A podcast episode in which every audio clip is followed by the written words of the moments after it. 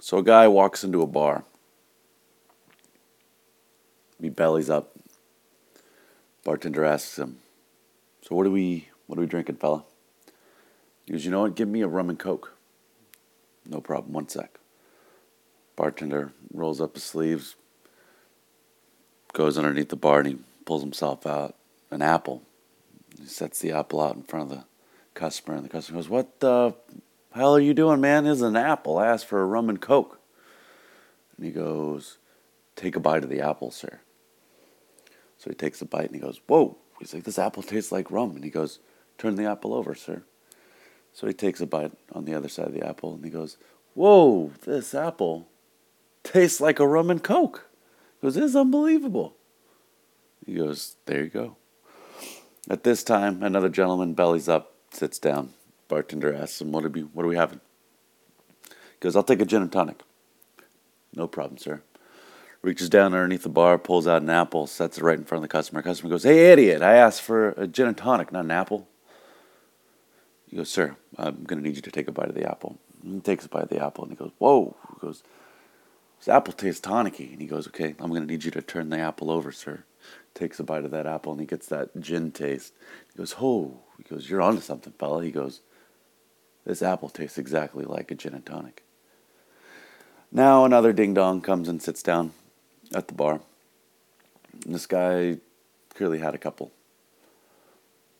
Bartender asks him, Sir, what are we drinking? He goes, uh, You got a drink that tastes like pussy? And he goes, Whoa. Hold on one sec, sir. Reaches underneath the bar, and what do you think he pulls out? He pulls out an apple. Sets the apple right in front of the customer, and customer goes, Hey, numbnuts! This isn't what I asked for. I, I asked for an apple. It was actually not even close to what I asked for. He goes, Sir, take a bite of the apple. Customer grabs the apple, takes a bite, takes maybe three three bites, and spits the apple out everywhere. He goes, What the hell? He goes, This apple tastes like shit. And he goes, Sir, turn the apple over.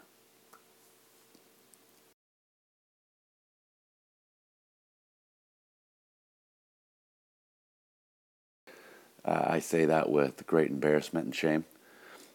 When I started the show, I really didn't think it was going to be a, a once a year podcast, but it's definitely turned into that.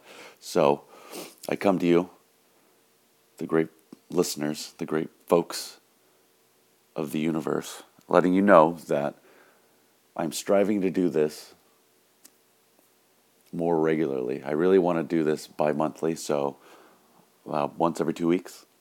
I would love to do it once a week if we can. Um, we're going to kind of expand the format a little bit. We're going to be bringing in guests. I think that that's going to be a way to keep it fresh, keep it new for both you and myself.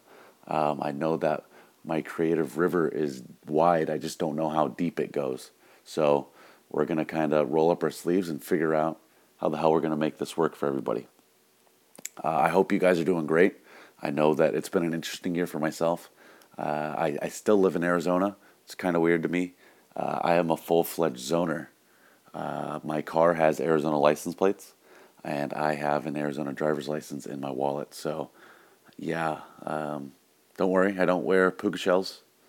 Uh, really haven't jumped on the cargo short bandwagon, nor do I wear socks with my sandals yet. Um, but hell, I'm only a year and a half in. Who's to say? what I'll be doing within this next year. Um, how are you guys doing? It's been uh, it's been a while. Uh, bear with me; it's going to be a little rusty. I'm really not used to to talking in an empty space again. So, like I said, bear with me. We'll get there. Give me an episode or two. I swear to God. I swear to God, it's going to be awesome. So, let's just kind of jump right into it. It is the Lenten season for uh, the Catholics, Lutherans. I don't know which other sects of uh, Christianity do it, but Ash Wednesday was last week, and so that kicked off the Lenten season. So Lent is a 40 day period um, in between Ash Wednesday and Easter. Usually, you give something up to kind of tip the cap to the lamb, let them know that you're thinking of them. Um, so I've I've given up some crazy things not really crazy things at all. I think when I was a kid, I'd always give up fast food or give up candy, give up soda. Um, this year, uh, kind of racking my brain on what the hell I was going to give up. Started thinking about it. First, I came up with the idea that I was going to give up hot dogs. Those of you know me fairly well know that I love hot dogs. Um, I think if I were still living in California, it would have been easier to give up the hot dog for the 40 days. But living in Arizona and having spring training the whole month of March, it's going to be virtually impossible for me to follow through with that one. So I, I crossed that one off the list. That also goes for beer too, right off that damn list. So looking around and thinking of what my vices were or things that how it would really better myself. I gave up bourbon, so no Donnie Draperies for me. Sad but true. But um, I think I can make it 40 days. I mean, it, it hasn't been that hard. It's not like I'm drinking bourbon every day anymore. But yeah, gave that up. And what else did I give up? I gave up pretty much cell phone and the car. Uh, so many distractions in this world, and I'm, you know, not immune to that either. So basically, what I do is I put my cell phone in the center console and I don't look at it the whole time while I'm in the car. Uh, it's been actually pretty epic. What's some of the things you've got up? I know I've had a buddy who always gives up uh, French fries, gives up donuts. Uh, well, Nicole, she gave up Chardonnay. So those of you who know Nicole know that she enjoys a buttery Chardonnay from time to time, and I think it's gonna be uh, a little tricky. She might hop on the rosé train. Uh, I know that vodka is in the house now, which is definitely something that we never really had an abundance of. So with bourbon out of the question, Chardonnay out of the question, it just goes to show that we'll be drinking a little bit more vodka. Yeah. So let's see here. I want you guys for this next little part of the the story time Story time with Uncle Gail is what we'll call it. Wouldn't mind if you guys kind of close your eyes or put your imagination caps on because I'm going to take you down this wonderful journey. One day, this gentleman started working at a new job. And you can put it wherever you work. If you work in a store like I work in a store, uh, it'd probably work a little bit better. But if you work in an office, pretty sure you'll be able to relate to this as well. Um, if you've started a new job, you really don't know where anything is. Granted, you probably get a tour your first day or first couple days by your boss or by your coworkers, but even then, you still really don't remember. It's kind of like when you get introduced to somebody and they tell you their name and you instantly forget it. It's one of those things. You nod your head, you smile, you wrinkle your nose, and, and that's pretty much it. But when it all comes down to it, you, you forget everything that you need to know.